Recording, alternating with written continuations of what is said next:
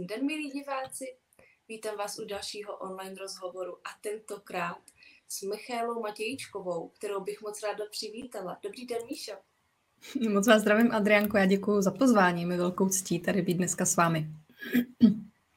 My jsme se na vás moc těšili. Naše domlouvání rozhovoru bylo takové poněkud náročnější, ale podařilo se a zadařilo se. Míšo, jak se vlastně máte teďka poslední dny? Uh, já bych řekla trošku, že mi dojíždí možná jako spoustě lidem takovej ten, přece jenom ten, nejenom, že ty poslední roky jsou celkově jako dost výživný na mnoha rovinách a frontách, ale zároveň i mám pocit, že minimálně já jsem to tak měla, že ten konec toho roku byl jako velmi náročný, velmi aktivní, i když krásný, tak ale fakt náročný. A já mám pocit, že on je vlastně teprve leden, že mi tak ještě dojíždí takový to zastavení se po tom firmolu, a že teprve je to taková ta fáze toho ještě jakoby nádechu, než zase vyrazím potom něco jako aktivněji dělat. Takže teďka momentálně se věnuju spíš té práci, přípravám a prostě aktivitám, které jsou třeba online a těším se, že máme první vlastně akci v únoru a potom v březnu už zase živě s lidma přímo nějaký přednášky, takže na to se velmi těším, ale momentálně si tak jako užívám ten, to sklidnění a to zastavení. No. Vy o sobě na vašich stránkách píšete, že, uh, že v lidech vidíte světlo, uh, tu duši, ale i jejich nějaké nedostatky nebo výzvy, které musí překonat. Chtěla byste divákům, kteří vás zatím neznají, o sobě něco trošku blíž povědět? Ježíš, děkuji, to jste zlatíčko, teda, že jste mi vlastně připomněla, že tam tohle mám napsaný, jo. Protože já jsem samozřejmě se snažila nějak jako dost složitě pojmenovat, jako co jsem, kdo jsem, co dělám a tak. A Uh, takže to děkuju, protože ona je to vlastně pravda. Tohle je věc, kterou mně to přijde tak automaticky, že by mě vlastně ani nenapadlo to říkat. Ale zároveň uh, prostě faktem je, že mě se nějakým způsobem daří. Už jsem slyšela, že někdo tomu říká číst v aurách.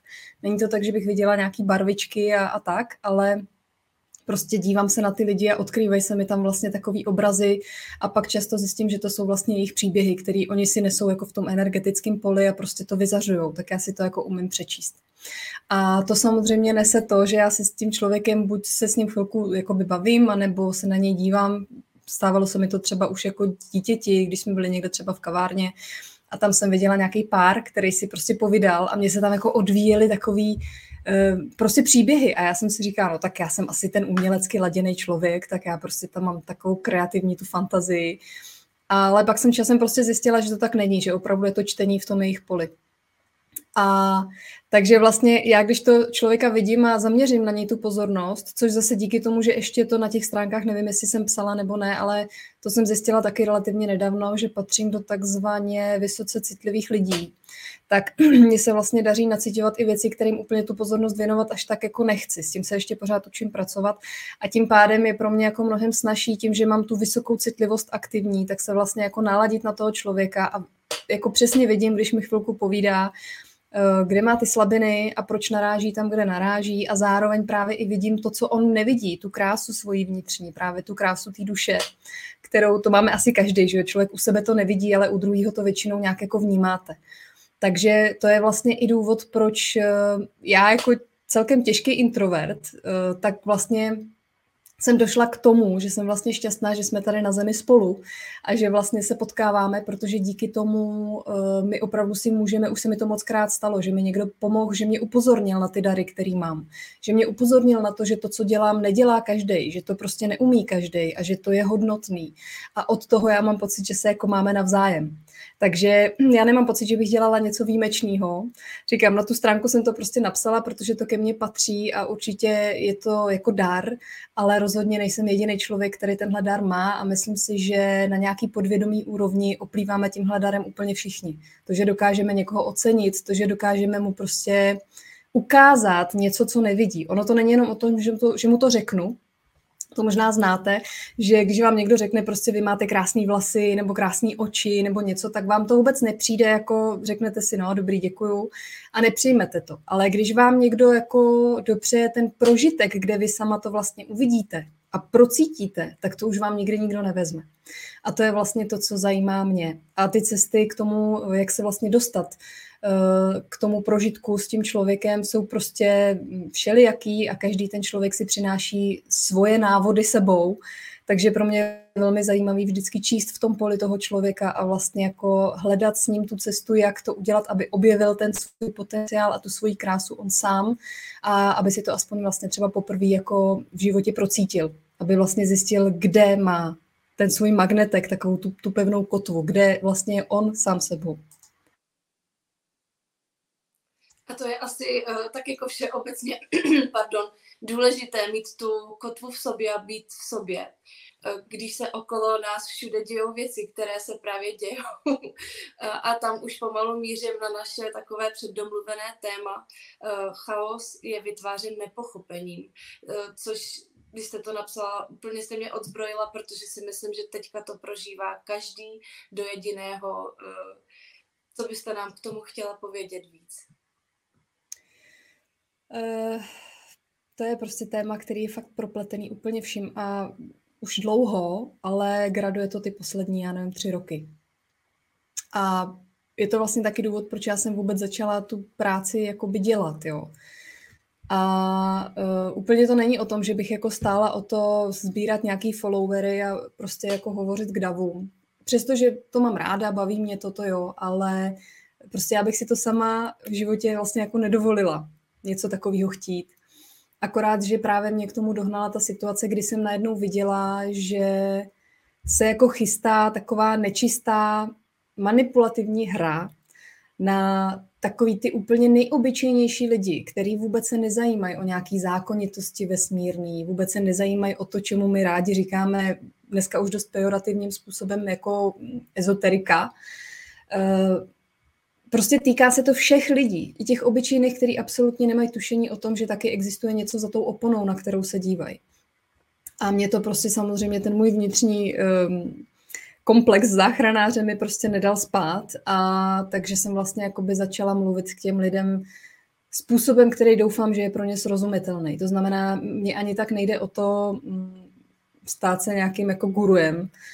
To mě vůbec nezajímá tyhle věci. Pro mě je důležité, jestli to, co se děje právě v tom prostoru kolem nás, jestli, jestli je schopný tomu porozumět člověk, jako je třeba moje maminka nebo babička. Tam jsem teda zjistila, že je to trošku složitější, že čím starší generace a čím méně otevřená ta mysl, tak tam prostě hold jsou věci, které jako nemůžete předat a nemůžete vysvětlit a i s tím je potřeba se srovnat. Ale pořád je tady spoustu lidí, který, uh, vlastně, kterým to pomůže. To, že jim někdo řekne něco, co oni třeba cítí a jenom se jim to tak potvrdí, určitě to tak máme všichni že nám to vlastně potvrdí to, že to, co cítíme, není úplně nesmysl, že si to nevymýšlíme. Takže to byl vlastně jakoby základ té práce, protože já právě tím, že vidím do těch příběhů těch lidí, tak vlastně mě velmi trápí, když vidím, že si lidi vzájemně ubližují a nevidí, že si ubližují a pořád se v tom vlastně cyklej.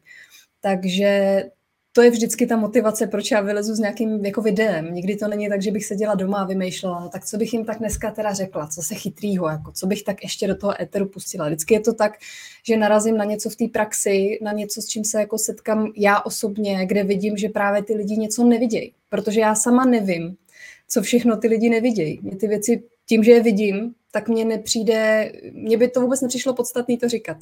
Ale pak, když narazím v praxi na to, že prostě určitý typ lidí to nevidí, tak uh, mi to dává smysl dělat. Ale nemluvím o tom, že budu probouzet lidi, kteří se probudit nechtějí. To si myslím, že smysl nemá, ale je tady spoustu lidí, kteří prostě jenom právě hledají ty informace, jsou zmatený, jsou vlastně stržený v tom chaosu a cítí se prostě ztracený. A pro tyhle ty lidi věřím, že tahle práce smysl mít může, protože eh, se mají, je to jako by, když jste v bouři a najednou se tam někde objeví nějaký sloup železný, kterýho se můžete chytit, abyste vlastně nebyli pořád zmítaný tím vírem té bouře. Takže za mě tohle smysl dává, dělá to spousta kolegů z branže a každý mluvíme trošku jiným jazykem, takže na tom je skvělý to, že dneska každý, kdo jenom trošku chce chápat ty souvislosti a vidět to, co nevidí, vlastně má tu možnost, protože vždycky najde někoho, kdo mluví jeho jazykem a vždycky najde někoho, kdo mu to prostě umí vysvětlit. A samozřejmě, že v tom roce 2020, myslím, že to byl dokonce březen, to byl takový pro mě nějaký zlom jako vnitřní, kdy jsem pocítila něco, se ve mně prostě, jako buď si to ve mně dosedlo, nebo se ve mně něco otevřelo, nebo fakt jsem cítila na fyzické rovině nějakou jako změnu. Tak eh, tam jsem to právě viděla, že ta nespravedlivost toho boje, jako že se tady eh, vlastně vytváří, já budu říkat boj, nebudu používat to slovo, který teď se tady dva roky používá jako, jako máslo, protože ho nemám ráda. Takže se tady nějakým způsobem prostě bojuje proti obyčejnému lidu všema možnýma velmi nefér prostředkama. A samozřejmě, že když s tím vylezete vy jako takový ten divnota z toho vašeho okolí, tak 90% lidí si poťuká na čelo, že jste blázen, ale těch 10% lidí o tom začne třeba přemýšlet a začne třeba koukat taková blbost, jako na etikety toho, co jí. Jo, samozřejmě čím dál tím více mi jenom potvrzuje, že přesně to, k čemu mě to vždycky vede přirozeně, jako že si mám co nejvíc pěstovat věci sama, anebo prostě si kupovat věci od malých nějakých prostě soukromníků, že samozřejmě, že to má hluboký význam, protože když vidíte, že eh, se prostě dávají eh, konkrétní chemické látky, které mají mít nějaký konkrétní účely, anebo zahlcovat tělo látkama, na základě kterých potom vlastně při spuštění čehokoliv v prostoru začnou ty látky se aktivovat a začnou způsobovat zdravotní problémy, tak prostě v dnešní době mm, za mě jako kdo ještě důvěřuje prostě tomu, že se o něj někdo z toho rádoby systému postará dobře, tak prostě mu není pomoci.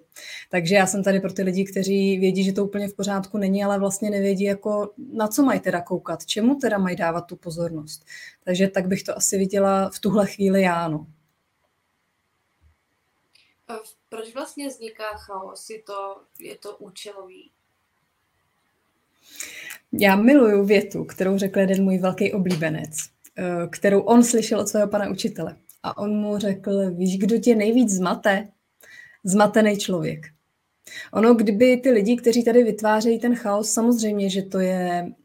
Stačí, když se jenom jako ohlédneme eh, na ty poslední tři roky. Ono se to tady, tady děje dlouho, ale já sama třeba opravdu vidím ty věci až teďka ty poslední tři roky velmi intenzivně tak jenom si představte, že tady pořád běží nějaká kampaň, která byla spuštěná před těmi třemi roky, co se týče nějakého zdravotního stavu a ohrožení. A ta pořád běží, pořád je vyživovaná reklamama prostě v rádiu, pořád se o tom mluví, pořád se to vlastně vyživuje. Do toho o rok později přibyla další kampaň, která zase nějakým způsobem udělala ten chaos mezi lidma, to znamená zase vytváří nějaký rozbroje. A vedle té kampaně, která tady běžela prostě už v tom roce 2020, tak najednou přibyla další kampaň, která běží zase pořád ještě celý ten rok. A máme tady další rok a přibývá další kampaň, teďka momentální, velmi aktuální, kde někteří prostě vidí, že to je prašť jako uhoď, že je úplně jedno, eh, čemu odevzdávám svou sílu, moc a slovo, protože stejně si to každý udělá z těch lidí, kteří tu hru vytvářejí, tak si ji stejně udělají tak, jak chtějí. A momentálně je na tom asi jako nej, nejšílenější nebo nejzábavnější to, že vidíte, že vlastně máte na výběr uh, dvě červené pilulky nebo dvě modré, já teď nevím, jak to bylo v tom Matrixu. Prostě ani jedna z nich stejně není jako lepší než ta druhá, jo. Takže a zase ty lidi jsou schopní úplně stejně jako při té první spuštěný tady hře, tak jsou schopní se úplně stejně do krve prostě prát o to, kdo, čí pravda je lepší. Přitom prostě ta pravda je taková, že obojí je to průšvih. Jako ani jedno z toho prostě nevyřeší to, co se tady děje. Že jo? Takže otázka je, co samozřejmě ještě mají za karty tyhle ty bytosti, které to jako vytvářejí. A zároveň teda je potřeba říct, že evidentně ty bytosti jsou jako sami o sobě právě dost jako vnitřně v chaosu. Protože kdyby trošku chápali, že opravdu jsme všichni propojení a všichni jsme jedno, tak eh, by chápali, že si dělají do vlastního hnízda a že prostě se to musí od někud odrazit a vrátit zpátky tomu, kdo tu energii vysílá. Otázka, jakým způsobem to bude a jakou formou, ale prostě to jsou nějaký zákony, které jako platí. A jestliže někdo dojde do nějakého jako pozice nějakého bludu, že si myslí, že jako jeho se to netýká tyhle zákony a jeho prostě obejdou, tak eh, prostě to jsou lidi, vlastně, kterých by nám mělo být spíš líto, že jo. Je možný, že oni už dobře ví a tuší, že se jim to za chvilku začne vracet a dělají všechno pro to, aby to oddalili tu situaci. Nevím, jestli, jestli, protože mně přijde, že toto, co říkáte, že vlastně patří do schopnosti sebereflexe. A já si úplně nejsem jistá, jestli zrovna třeba tenhle ten typ lidí touhle schopností oplývá. Jak vidno, tak to není úplně automatický u všech lidí, že by ji jako uměli používat. Takže otázka je, jestli to tak je. A nebo jestli opravdu je to spíš podobný tomu stavu, jestli si trošku uvědomujete, když se potkáte s někým, kdo je třeba v traumatu spuštěným tak ten člověk vlastně taky úplně přesně neví, co dělá. On prostě cítí vnitřně nějakou bolest a tak jako kope okolo sebe a vlastně snaží se nějakým jakýmkoliv způsobem tý, tu bolest přehodit na někoho jiného nebo nějakým způsobem se té bolesti zbavit. A mně přijde, že spíš je to podobný tomuhle. Že prostě, když vám, když moc dobře to vaše svědomí, jestli je v těch bytostech jenom trošku lidskosti, tak prostě to svědomí někde mít musí. A jestliže už je tak zatížený tím vším, co prostě oni jsou schopní s úsměvem na tváři prostě servírovat lidem, jako řeknu třeba jako vodu a přitom je to věd, tak eh, je prostě jasný, že je to musí vnitřně někde velmi tlačit a že jim to musí spouštět nějaký procesy, které jsou vlastně neúplně jako mm, logicky uchopitelný. Že si myslím, že možná spíš se fakt setkáváme s těma zhmotněnýma traumatama, než eh, s tím, s tou lidskou bytostí, kterou předpokládáme, že ty lidi jsou, nebo ty bytosti. A ono to tak třeba fakt vůbec není. Jo. Takže právě, že a chaos, jak jste vlastně říkala předtím, uh, ono je skoro asi jedno, jestli je vytvářený schválně nebo ne. Důležitý je, že jakmile vlastně člověk uh, propadne do toho, do té hry toho chaosu, tak se prostě v tu chvíli cítí ztracen. A jako jsou to velmi nepříjemné pocity, které jsou s tím spojený, protože to je vlastně jeden z našich nejbytostnějších strachů, ta exkomunikace, že jo? to, že jsme někde sami, nikdo nás nechápe, uh, nikdo nám nepomůže, prostě vlastně jsme vyčlenění z té společnosti. A to se prostě děje teďka ve velkým. Takže je skoro za mě jedno, jestli mm, je vytvářen schválně, anebo to prostě vzniká, protože já si trošku myslím, že tam to jede v obou rovinách že i je vytvářen schválně na nějaký jako povrchový rovině, ale na nějaký mnohem hlubší rovině, kdy odpovídá právě ten prostor tomu, co je tady vytvářeno, tak vlastně vzniká jako další odpověď, kterou ten, kdo vytváří nahoře to něco umělého, tak vlastně jako je z toho taky zmaten. Je taky v chaosu, protože ten prostor odpovídá trošku jinak, než eh, počítalo se s tím, že prostor není živý, že neodpovídá. Takže když najednou odpovídá, tak samozřejmě, že to je prostě děsivý a je to nějakým způsobem jako nekomfortní. I pro ty lidi, kteří tady vytvářejí to něco. A to, co lze jako pozorovat fakt už asi hodně let, je to, že prostě určitým způsobem tenhle ten typ eh, jednotek řídících prostě opravdu skejsnul někde na nějakým, nevím v jakém století, kdy prostě fakt pořád jako největším tématem jsou jenom ty zbraně a prostě jenom to, jak si někde něco vymlátit a vydobít a jak vlastně přes ty zbraně jako získávat větší a větší majetky. Prostě je to furt to tež do kolečka, jo, a že okolo toho je tady prostě obrovská spousta lidí, který třeba jako normálně touží žít jenom obyčejný život, prostě v souladu s přírodou, nebo v souladu se sebou, jo. Vždyť jenom, když se člověk nad tím zamyslí, vemte si, že prostě my jsme se dopracovali do bodu, kdy se dožíváme třeba 80 let jenom. Teď ten život je tak krátký, i mě už je dneska 34. A prostě vím, že kus života už mi utek. Že kus života jsem se prostě protrápila a neužila jsem si ho a já prostě toužím potom každý ten následující den, prostě je to 24 hodin je to relativně málo a už se nikdy opakovat nebude žádný z těch dní, tak prostě přece to nejdůležitější je si tady užít každou tu chvíli, kterou tady máme, že jo. Ale odpoutat pozornost je nejlepší tím, že vytvořím prostě chaos a budu nutit lidi, aby se v rámci přežití prostě zabývali nějakýma věcma, které jsou vlastně pro život úplně nepodstatný. Ono je skoro jedno, jestli umřu za týden, anebo za 50 let důležitý je, jestli prostě to, co jsem tady měla čas, jako ten čas, který jsem tady mohla strávit, jestli jsem ho fakt využila tak, že ta moje duše bude spokojená s tím, že i když jsem tady byla třeba krátce, tak ale fakt jsem jako tu duši naplňovala. Byla jsem s ní v souladu, prostě skrze tu duši jsem si vlastně mohla užívat tady to spojení s tím prostorem. To jsou všechno věci, které vůbec nejsou ezoterické, to jsou prostě věci, které dřív či později na každého z nás dolehnou. Takže to je za mě to důležité, co a někdo už to chápe, někdo si prostě si zavřel vrátka, vypli všichni televize, vyházeli to do smetí a prostě opravdu si užívají každý ten den tak, jak to jenom jde, ale samozřejmě pak jsou ty vlny, které jsou vždycky jako vypouštěný do toho prostoru, teď myslím tím, tím aparátem, kdy vás opravdu nutí jako ze všech stran koukat na obličeje, na který vy koukat nepotřebujete, poslouchat věci, které vy prostě nepotřebujete slyšet. Teď, jak samozřejmě ty lidi jsou plní eh, těch dojmů a toho vzteku a strachu a bezmoci, tak samozřejmě všichni zase v tom spuštěném traumatu vlastně plivou do toho prostoru společného, kde normálně je pohoda i na těch sociálních sítích, že jo, já třeba tam mám fakt jako lidi, jsem si myslela teda, s kterýma relativně se dá jako normálně povídat, no tak teď tady máme další udičku prostě, která zaplať pámbu končí teďka v půlce, kdy to je? Co je dneska? Leden, na konci ledna. Tak eh, prostě zase to ty lidi strhne k tomu, že vám tam furt spou ty obrázky těch lidí a vysvětlují vám, proč ten je horší než tenhle a, a vlastně říkají vám věci, které jsou úplně nepodstatné. Je to prostě udička, na kterou jsme se chytili. Takže vytváření chaosu je velmi účinná manipulativní technika a funguje v úplně na každýho. Ať je to malý dítě a je to někde ve školce, tam někdo udělá chaos, anebo jsou to prostě rádoby dospělí, tak funguje to pořád úplně stejně. Vy jste vlastně naznačovala a zmiňovala, já se vás stejně teďka zeptám ještě, aby to bylo jasné. Co byste poradila všem, kteří se v tom chaosu zmítají, kteří si ani nejsou vědomi toho, že jsou manipulováni? Eh, jaký jsou první kroky k tomu se dostat k sobě do toho pevného bodu? Eh, já myslím, že to je otázka, ono to vypadá, že se ptáte na to, co mají dělat ty lidi, kteří to nevidějí. Ale ono ve skutečnosti je to otázka pro lidi, kteří to vidějí, že jsou lidi, kteří to nevidějí. Protože ty, kteří to nevidí, ty to nebolí, že jo? Tak jako když někdo prostě opravdu spí a vy ho budete budit tím, že mu budete mlátit prostě mm, někde zvonem u hlavy, tak ten člověk asi ho to jako nepotěší a jeho nervová soustava asi nebude nadšená, že mu tohle děláte. Asi mu to neudělá fyzicky dobře, že jo? Ani emočně, ani psychicky.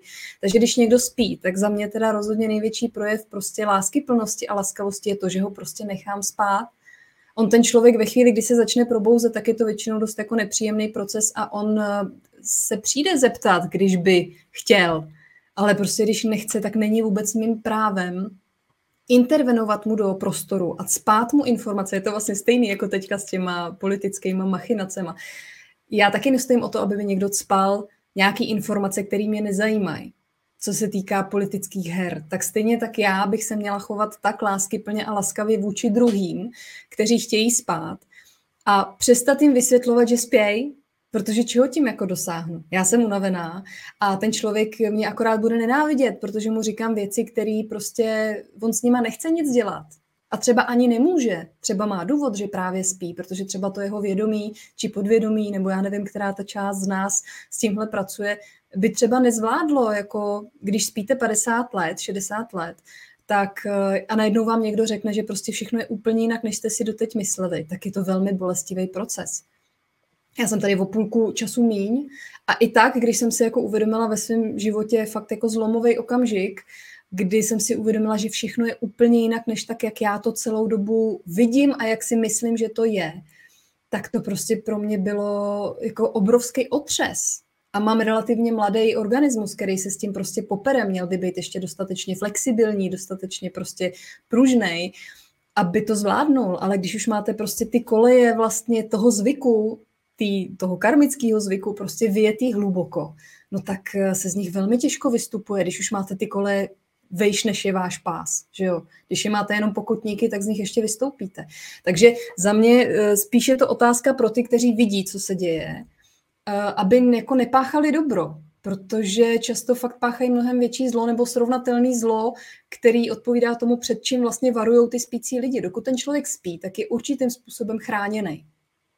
Jakmile se začne probouzet, tak se mu začne obnažovat vlastně to cítění, eh, začne se mu zjemňovat to vnímání a pak už je potřeba právě, a to jsou lidi, kteří zajímají mě, a ostatní kolegy, pak už je potřeba jako dávat ty informace, pokud je člověk potřebuje, ale ne proto, aby eh, abych ho zahltila informacemi, ale proto, aby pochopil, co se mu děje.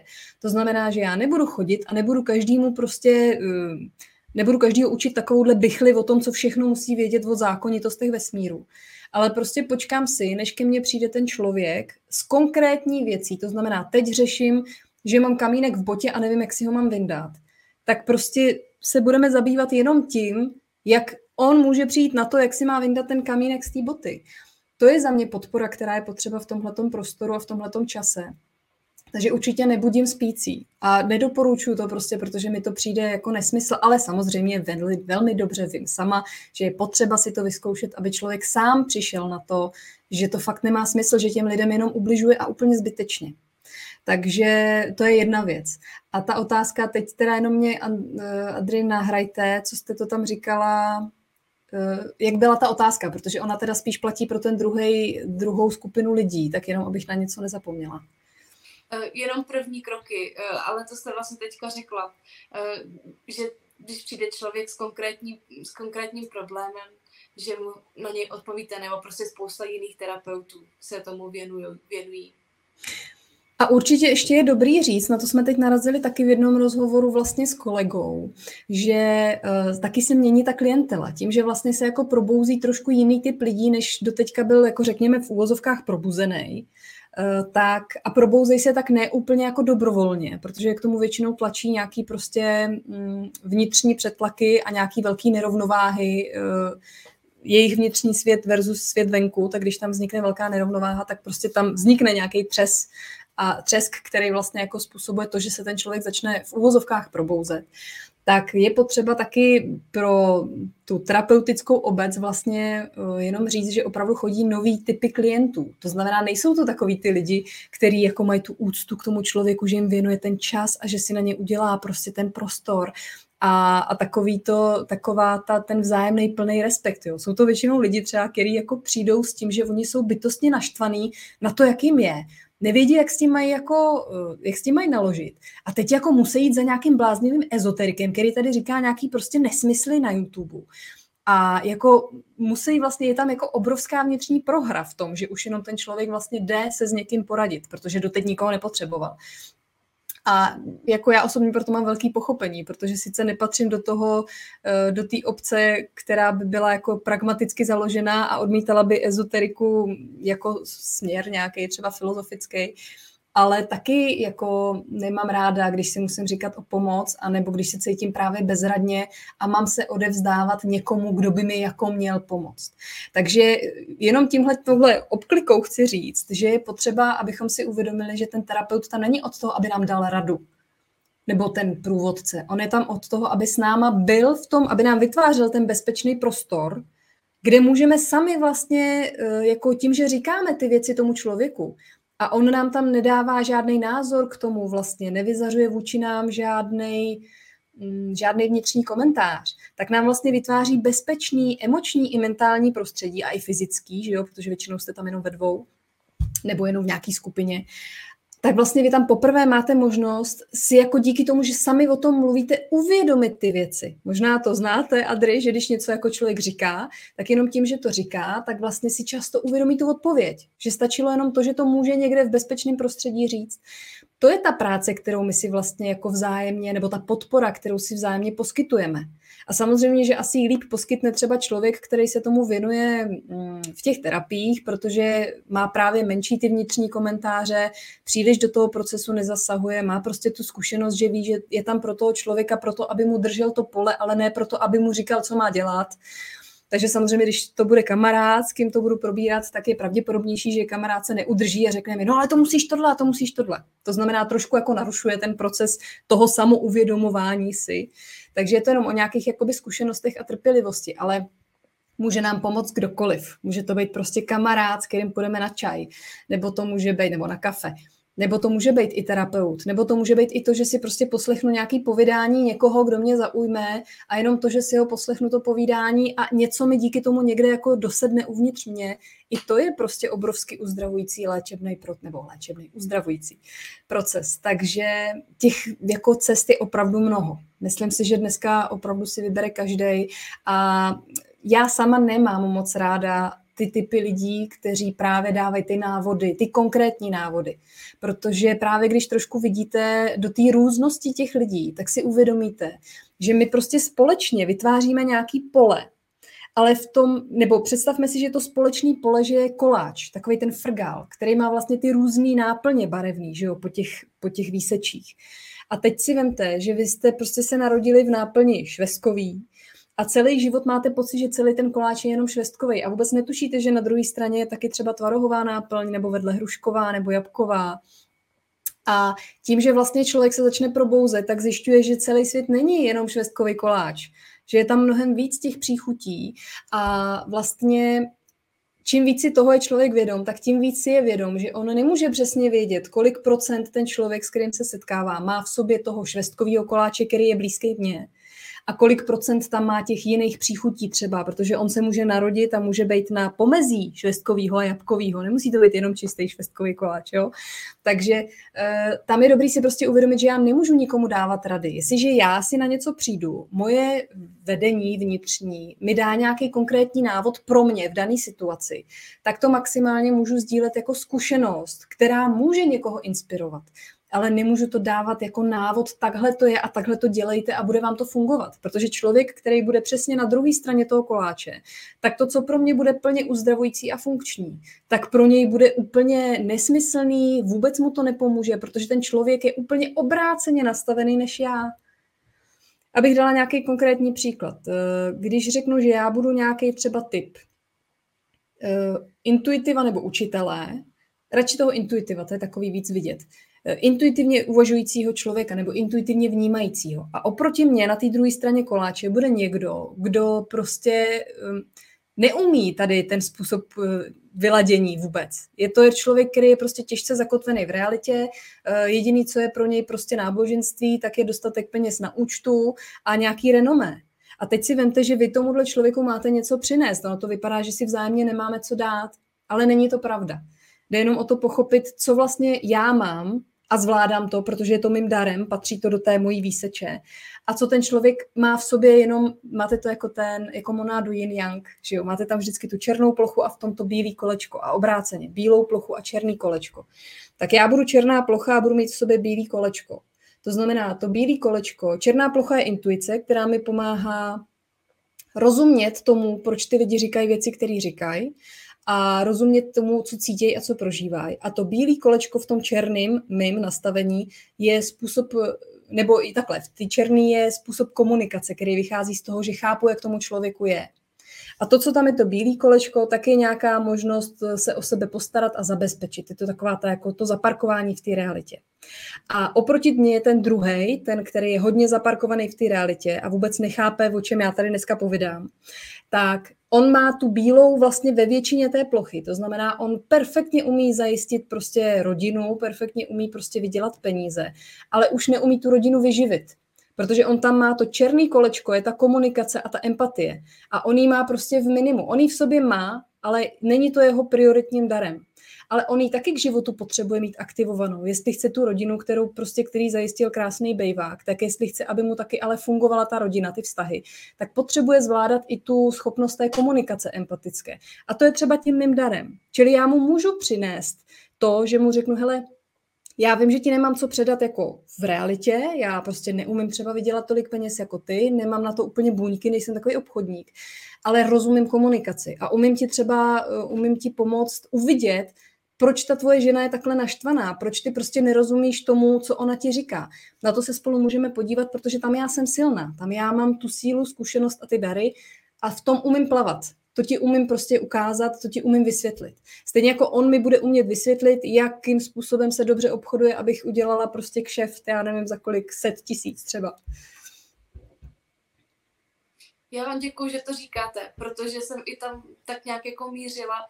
Vy máte web cyklicky k sobě, my máme web cesty k sobě a je to právě asi o tom individuálním ponořit se do sebe, nebát se ponořit do sebe, nebát se poznat, kdo vlastně jsme a jak říkáte, jaké máme silné a slabé stránky a naučit se s tím pracovat.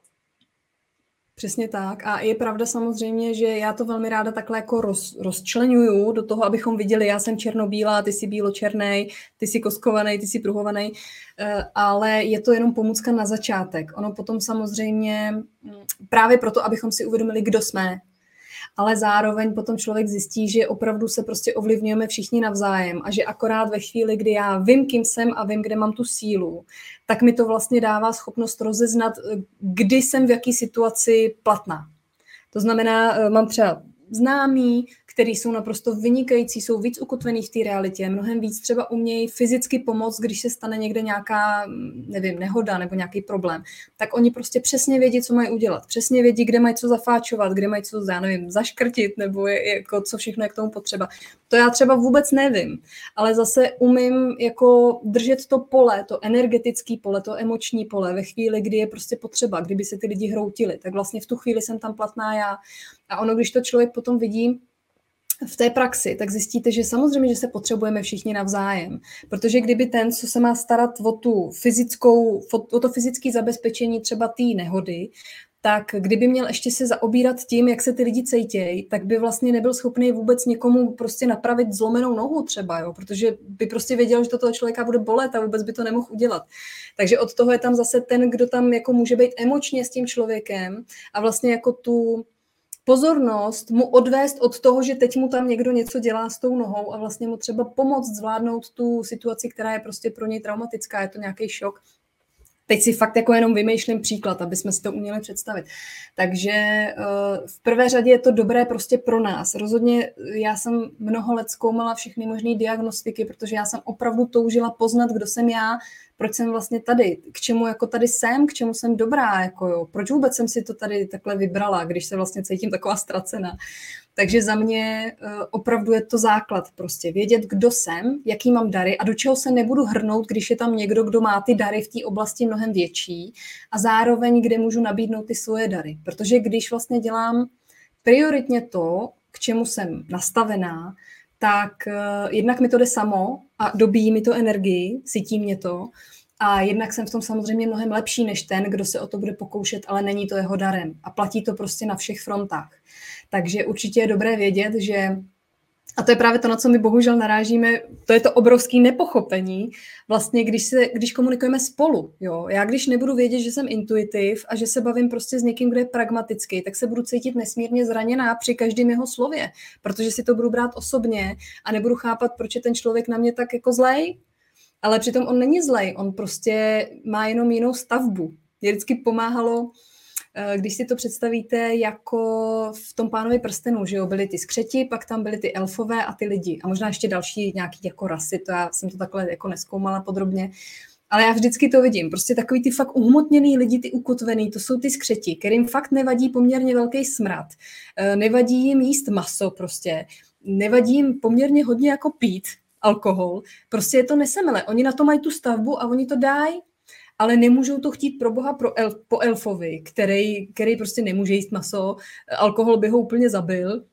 A má mnohem jako jemnější to vnímání, takže ten smrad, v kterým tam vydrží ty skřiti, tak tenhle ten elf by v tom prostě vůbec nevydržel, že jo. A někde mezi tím je tam ten člověk, který má něco z toho elfa, něco z toho skřeta a teď nás tady je tolik jako mnoho. Nejsme tady jenom tři různý jako levely vnímání. Je nás tady minimálně třeba osm, ne víc a to se zase nějakou řadou potom rozšiřuje. A kdybychom jenom tohle jako si uvědomili, tak si myslím, že by se nám líp dařilo jako zkoumat, když se s někým potkám, kdo asi tak to je, kam jako v úvozovkách patří, ale ne proto, abych si ho zaškatulkovala a přestala ho zkoumat, ale abych vlastně vypla ty svoje reakce na to, jaký on je, co on přináší do toho prostoru, abych si to jako nebrala osobně. A existuje na to opravdu dneska už obrovské množství velmi zajímavých jako metodik diagnostických, kde člověk právě jako může se naučit najít nejenom sebe, ale i lépe začít chápat vlastně tu svoji rodinu. A za mě, jestli vůbec nějaké doporučení, tak tohle by možná doporučení bylo že jestli chci nějak začít, tak nejdřív začnu zkoumat, kdo jsem já a kým jsem vlastně obklopená. Protože pak třeba taky zjistím, proč se vlastně cítím tak ztracená, proč se cítím nedoceněná třeba, proč se cítím jako opuštěná, jo. Protože pokud já se narodím jako mega citlivý jedinec a narodím se lidem, který mají prostě minimální empatii a nemůžou za to, je to jejich dár, protože oni zase umějí třeba dobře vést lidi, tak je jasný, že se mezi nimi budu cítit prostě úplně šíleně, protože mi nikdo nebude rozumět, nikoho nebude zajímat, že mě prostě není dobře psychicky nebo fyzicky nebo emočně, protože uslyším jenom, prosím tě, vstávej, to se musí rozchodit. A nám prostě velmi si myslím, že může pomoct to, že pochopíme, kdo jsme a kdo jsou lidi, kterými jsme obklopeni. A potom i líp se nám budou zvládat ty zkoušky, kterým jsme teď vystavovaný, kdy každý prostě má pocit, že jeho názor je důležitý a že všechny zajímá a kdy nám každý vlastně dřív než ti řekne, nebo než vám řekne ahoj, tak vlastně uh, nám jako vyplivne do obličeje ten jeho názor, jak on to teda vidí. A líp nám to pomůže pochopit, proč to ty lidi třeba tak mají. Že oni opravdu mají ty větší tendence být usídlený v té hlavě, protože jsou takový typ a nebudeme si to brát tak osobně, anebo nebudeme se z toho hroutit, že ten člověk je třeba hloupej, nebo že to jako nevidí, nebo jako nechápe ty souvislosti. Vůbec ne. Prostě může nám to pomoct uvidět, že on opravdu má silnější magnetek v té hlavě než v tom srdci a proto se rychleji chytá na všechny ty manipulativní háčky, které prostě jsou dělané na ty lidi, kteří jsou víc jako ukotvený v té hlavě, protože to je manipulativnější. Srdce prostě člověk neoblbne, ale hlavu jo. Teď teda nevím, jsem se zase nezakecala, Adri, a jestli jsem vůbec odpověděla na otázku. Ne, mluvíte moc hezky, já, já děkuji a diváci určitě taky hltají každé vaše slovo. Ale jak jste mluvila o tom pánovi prstenu, tak jsem si uvědomila, že na konci, ať to byly jakýkoliv rasy, museli se spojit, museli se začít respektovat takový, jaký jsou, aby mohli porazit to zlo, který proti něm brojilo, který právě vytvářelo ten chaos a manipulovalo je a nějakým způsobem zaklelo, dejme tomu. Je to teda všechno Přesně o té tak spolupráci a o té toleranci. Přesně tak. Ano, ano, přesně tak a děkuji teda za doplnění, úplně úžasný, já jsem to asi nedokoukala, ten film si myslím, na mě to bylo příliš jako komplikovaný už, ale to je přesně ono a to je vlastně to, co já jsem tím chtěla říct a vy jste to teď krásně přinesla do toho prostoru, že přesně tak, pokud já mám sílu, protože jsem skřet, tak jsem ten, kdo bude prohrabávat tu první cestu, bude prostě jako by tu zem, která je nejtvrdší v té první chvíli, tak vlastně bude prorejvat, aby udělal tu cestu těm lidem, který půjdou za mnou. Ty lidi zase mají malinko menší sílu než ten skřet, ale malinko třeba lepší cítění, takže oni potom budou jako dočišťovat tu cestu, aby tam tudy třeba byli schopní projet ty další rasy, ty takový ty jemnější, který ale zase přinášejí do toho prostoru tu čistotu té energie, kterou ty skřeti na tom začátku prostě nemají ale oni jsou tam od toho, že zvládnou tu dřinu, kterou by tyhle ty světelné prostě bytosti nezvládli, není to jejich dár a to je přesně ono. My když vlastně si uvědomíme, že každý z nás má v tom řetězu toho, i když se třeba nám tvoří projekt, tak i ten projekt, když se tvoří, tak je někdo, kdo ho musí vymyslet, někomu to přijde ten nápad, někdo, kdo to dokáže jako zrealizovat technicky, to znamená vymyslet ten postup, tak, pak tam musí být někdo, kdo to dokáže třeba mm, zajistit tomu ty finance, aby to bylo zrealizovatelné. Pak tam musí být někdo, kdo to zrealizuje ve smyslu, že rozdá tu práci. Pak tam musí být někdo, a, a povede to, pak tam musí být někdo, kdo tu práci vykoná a pak tam musí být někdo, kdo tu skvělou práci a ten skvělý projekt prodá. A prostě každý z těch typů, který jsem teď popsala, tak je jiný typ osobnosti. A každý z nich je v tom procesu velmi důležitý. Akorát, že my jsme skejsli na tom, že ten, kdo má prodat ten produkt, se nesnáší s tím, kdo ho vymyslel, protože zrovna tyhle ty dva typy jsou úplně právě kontrastně úplně obrácený proti sobě. Jo, to znamená, ten, ten, kdo to prodává, tak to jsou takový ty celebrity, takový ty prostě uh, většinou dost povrchní, že jo, jako většinou mají hodně rádi jako ty umělé věci na těle, nechty, prsa a tak, vlasy. A tyhle ty, ty, co to vymýšlejí, ty prvotní, tak to jsou takový ty lidi, to jsou takový ty lesany třeba, ty, který fakt naopak jsou úplně vlastně jako spjatý s tou přírodou, nic chemického by si na sebe nedali, nejradši chodí bosy. Tyhle ty, ty co to prodávají, ty celebrity, ty mají nejradši prostě 12 cm štekle, že jo. Prostě je tam nepochopení jenom v tom, že jsme úplně jako odlišní, že jsme opační. Ale přitom, kdybychom pochopili, že jsme opační právě proto, že to, co tedle má hodně, ten to umí prodat, to, co já vymyslím. Protože je hezký, že ten, co to vymyslí, to vymyslí, ale když to tenhle neprodá, tak se to stejně k těm lidem nedostane. Takže když to pochopí a navážou spolupráci, tak právě může vznikat obrovské množství překrásných projektů a vlastně nic není nemožný. Takže nejenom, že to je boj proti zlu, ale je to vlastně i ta tvorba toho takzvaně nového světa. Jde prostě touhle cestou, že my pochopíme, že právě ty rozdílnosti, to, že jsme každý jiný, je skvělý, protože díky tomu můžeme vytvářet právě ty nové projekty. Díky tomu vlastně se nám bude líp dělat. Možná to víte, tak vy to tady takhle máte, že jo, že máte technickou podporu a tak. A teď, teď si vemte, že jsou prostě lidi, kteří si sami vymyslejí projekt, sami si ho z marketing, prostě udělají si ten marketing k tomu, udělají si tu reklamu, sami si ho jakoby prodají a pak ho ještě musí udělat. A já si pamatuju, protože já patřím do toho, kdo to spíš umí prodat, než jako vytvořit a udělat si to zázemí a, a jako oslovit ty, udělat prostě tu práci mravenčí. A já si pamatuju, když jsme měli poradnu pro zdravý životní styl, nebo já jsem měla svoji, tak, že jsem si rozdávala, jsem roznášela po městě ty letáky na ty akce. A byla jsem z toho a dělala jsem, že jo, to byla obrovská příprava, musela jsem si zajistit peníze na ten tisk, pak si to nechat vytisknout, přivést, teď chodit po těch prostě eh, barákách, kde vás vyhazujou, že to tam nechtějí a tak dále, setkávat se se všema těma odmítnutíma. A tady s tím vším, co jsem v sobě měla prostě nástřádaný, jsem pak měla vylézt mezi ty lidi, co přišli na ten projekt a měla jsem to prostě zářivě prodat. Já už jsem byla tak vyčerpaná, že prostě jsem vůbec nebyla schopná tu práci vlastně už dobře jako dotáhnout, protože mě vyčerpala ta práce předtím, kterou by býval dělal líp někdo jiný, kdo na to má prostě dary a koho to baví. Takže takový jako to, to, co jsem si já dneska z toho odnesla je, že když poznáme sami sebe, pochopíme sami sebe, i celé naše okolí. Tím pádem my se vymaníme z toho chaosu našeho vnitřního a celkově, když tak udělá potom více a více lidí, zanikne pomalu chaos i ve společnosti. Každý najde svoje Přesně místo tak. a uplatní se. Ano nenecháme se tak rychle strhnout. Oni ty zkoušky jsou samozřejmě těžký, takže, nebo náročný, takže i když tohle všechno člověk ví, tak stejně jako se nechá vždycky na chvilku třeba strhnout, protože že jo, máme v sobě každý ty zranění nějaký ještě a slabinky a tak, ale už jsme schopni si z toho zase vylézt. Když to ten, kdo to vlastně jakoby neumí, kdo se úplně nezná, a nechápe ani sebe, ani okolí, tak samozřejmě nemůže ani chápat, jakým způsobem se z toho má vymanit. Takže za mě určitě jenom potvrzuju, že když jsme ukotvení v sobě, víme, kdo jsme, tak samozřejmě, že se můžeme rozšiřovat a pracovat na sobě. To neznamená, že zjistím, že jsem taková a skejsnu na tom celý život. Ale ten základ, to jádro, ta moje esence, taková je a bude taková vždycky. A je dobrý na ní stavět všechno to, do čeho se potom pouštím. Takže je v tom za mě jako velká životní moudrost a myslím si, že už jenom to, že se o tom jako takhle složitě bavíme vlastně v rozhovorech, jo. dřív to ty lidi přece chápali, že bylo jasný, že byl někdo malý a silný, prostě, takže asi dělal tvrdší práci, než někdo, kdo komu to víc myslelo a zase uměl třeba jako duchovně ty lidi naladit.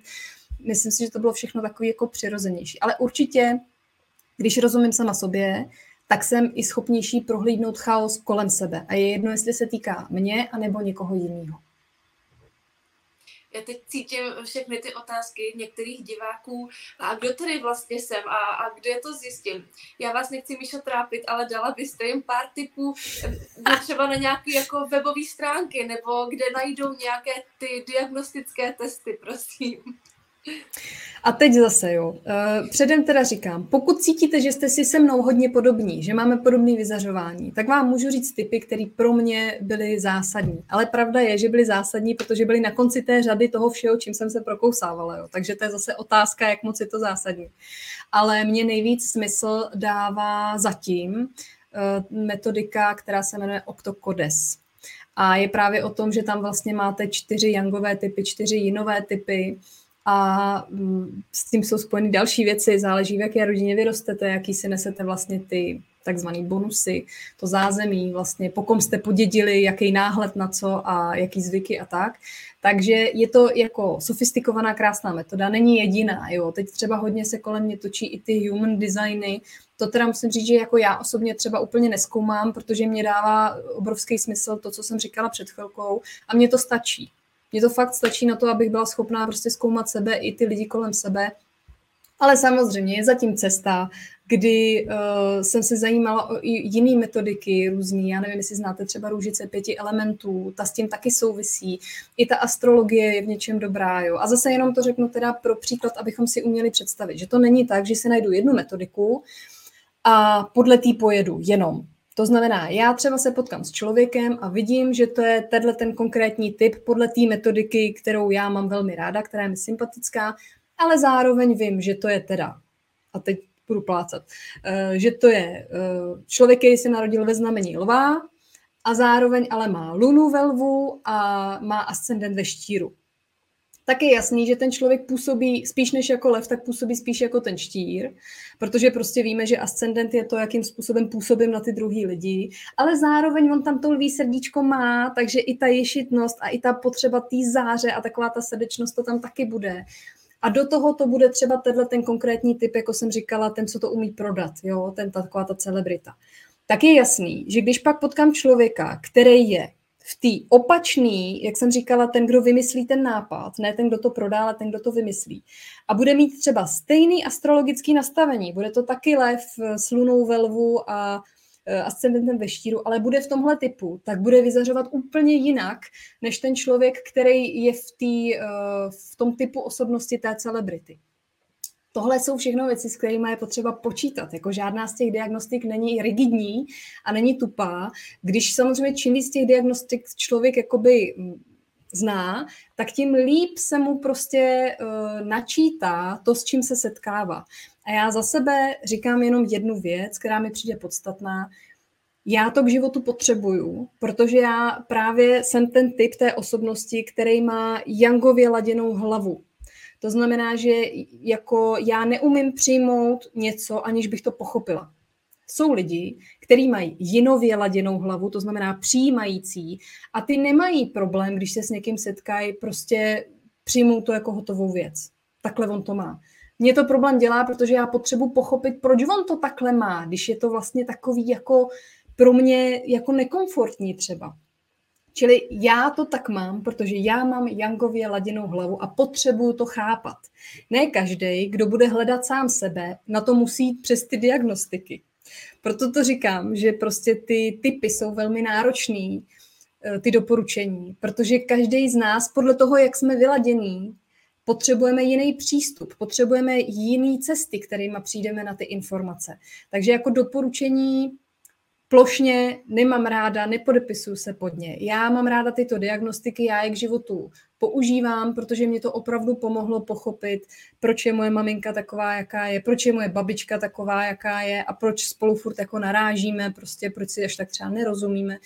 Eh, proč prostě jeden příbuzný je mi hodně sympatický a druhý prostě tam taky se cítím taková vždycky nervózní, když ho vidím, ale najednou už jako nehledám ten problém v sobě nebo v něm, jestli to dává smysl. To znamená, když jsem, je mi nepříjemně vedle toho člověka, tak už nutně nehledám problém v tom, jestli on nevyzařuje něco nečistého do prostoru, nebo jestli se mnou je něco špatně, když on mi teda vadí, teď by mi přece nikdo vadit neměl. A můžu si dovolit ten luxus prostě pochopit, já to potřebuji pochopit, že on prostě, já mám třeba srdce jinový, to znamená přijímající, jako všechno do sebe nasávám, bohužel teda neumím s tím ještě úplně pracovat tak, jak by se mi líbilo. A pak je třeba člověk, který do toho srdce, protože ho má jangově laděný, nikoho nepustí, všechno odráží. To znamená, když se s takovým člověkem setkám, tak já přijdu, srdíčko na dlani, Ježíš, ty máš krásný sáčko, to by to dneska sluší, ty brďo, jak se máš? A ten člověk řekne, hm, dobrý dík a mě to může ranit, protože já mám to srdce měkký, jemný, přijímající a on má to srdce prostě tvrdý, nikoho k sobě nepustí. On jako není zvědavý na takový moje nějaký, ježiš, to by to sluší, ty máš hezký sáčko. Toho člověka to třeba obtěžuje. A já, když budu vědět, že on to tak má, tak příště to prostě neudělám. Ale neudělám to s tím čistým svědomím, že vím, že prostě jemu to není příjemný, tak mu to nebudu dělat. To, že já to takhle mám, neznamená, že to budu aplikovat na každýho a budu chtít, aby to bylo příjemný každému, to, co je příjemný mně. Že jo?